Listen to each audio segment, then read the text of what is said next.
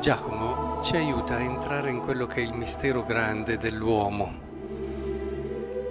Quando noi seguiamo le passioni disordinate, pensiamo di riempire il nostro cuore, ma poi ci ritroviamo estremamente vuoti. E la grande differenza che c'è tra il vivere le passioni sane, quelle dell'amore, della, del senso di bellezza, del senso di di dono, di uscire da sé che c'è dentro l'uomo e da quelle invece che sono passioni ripiegate in se stesse, è proprio questo. E ehm, le guerre e le liti che sono in mezzo a voi, da dove vengono? Non vengono forse dalle vostre passioni che fanno guerra nelle vostre membra? Siete pieni di desideri e non riuscite a possedere, notate? Eh? Pieni di desideri ma non riuscite a possedere. Uccidete, siete invidiosi, non riuscite a ottenere combattete e fate guerra, non avete perché non chiedete. Cioè, le passioni ti illudono, le passioni ti promettono, ma poi non ti danno. Tu vuoi essere felice, ma alla fine non lo sei.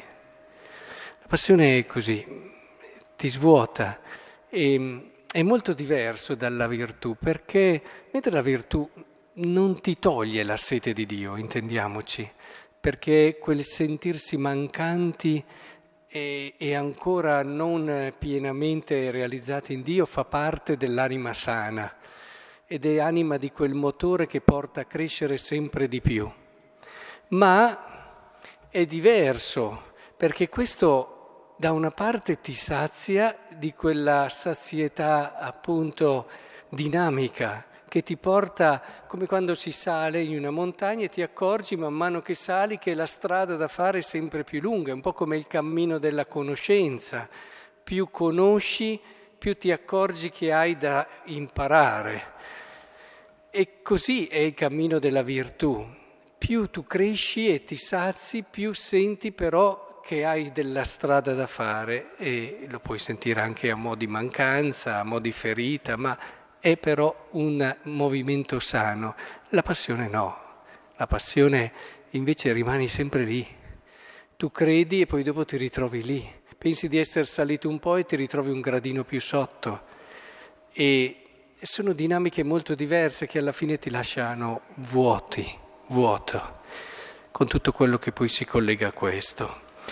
E tra tutte queste passioni disordinate c'è anche quella dell'orgoglio il Vangelo cerca proprio di farci capire come è molto diversa la prospettiva di Cristo da quella a cui erano arrivati i suoi apostoli in quel momento, eh, quasi in un modo, come dire, ce lo mette in modo sfacciato davanti, no? questo limite degli apostoli, perché lui sta dicendo il figlio dell'uomo viene consegnato nelle mani degli uomini, lo uccideranno ma una volta ucciso dopo tre giorni risorgerà.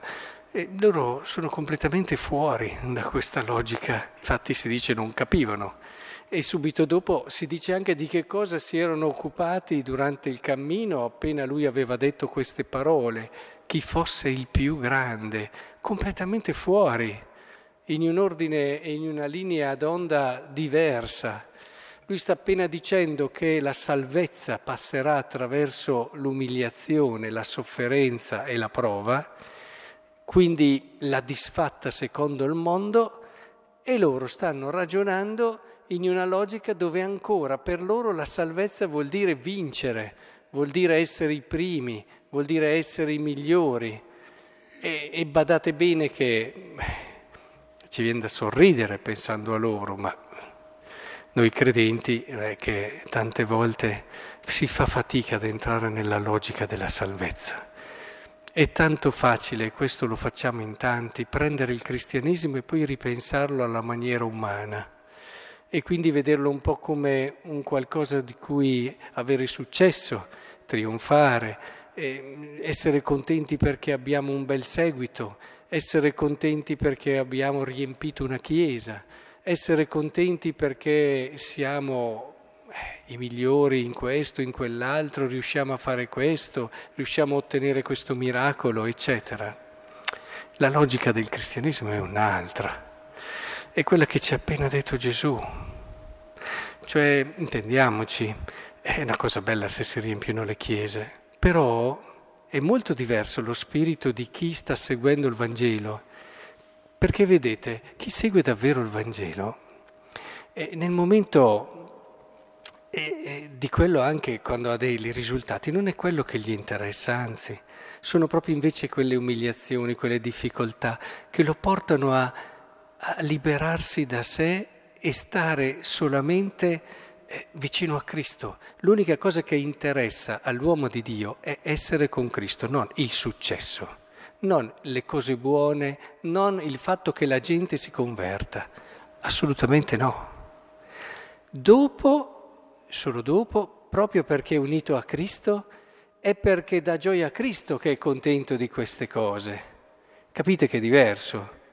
È, è, perché Cristo è contento che allora lui è contento, ma a lui non gli interessa che sia detto ah questo è bravo, questo è riuscito, questo ha fatto bene, guarda che ha questi doni, guarda che ha questi carismi, guarda che riempie una chiesa, guarda che successo e che frutti che ha avuto, non gliene può interessare di meno. L'uomo di Dio è interessato a colui che ama e che lo ha amato, che è Cristo. E solo dopo proprio da questo legame nasce quella gioia perché riesce a vedere che Cristo è glorificato e che è contento. Ma capite che può essere sottile il discorso, ma è molto diverso.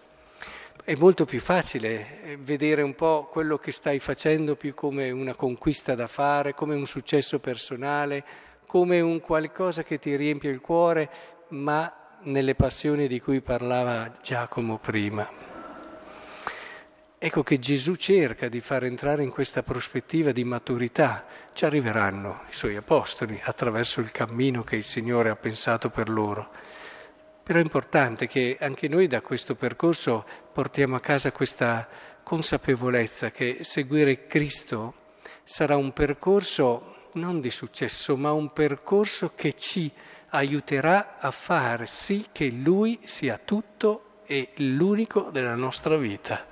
Questo è il successo, che è stato il percorso di Cristo poi, spogliato di tutto, alla fine quel suo unione al Padre che lo ha caratterizzato in tutta la sua vita si è compiuta nel modo più alto sulla croce, dove Dio Padre è diventato il tutto anche per il Cristo uomo.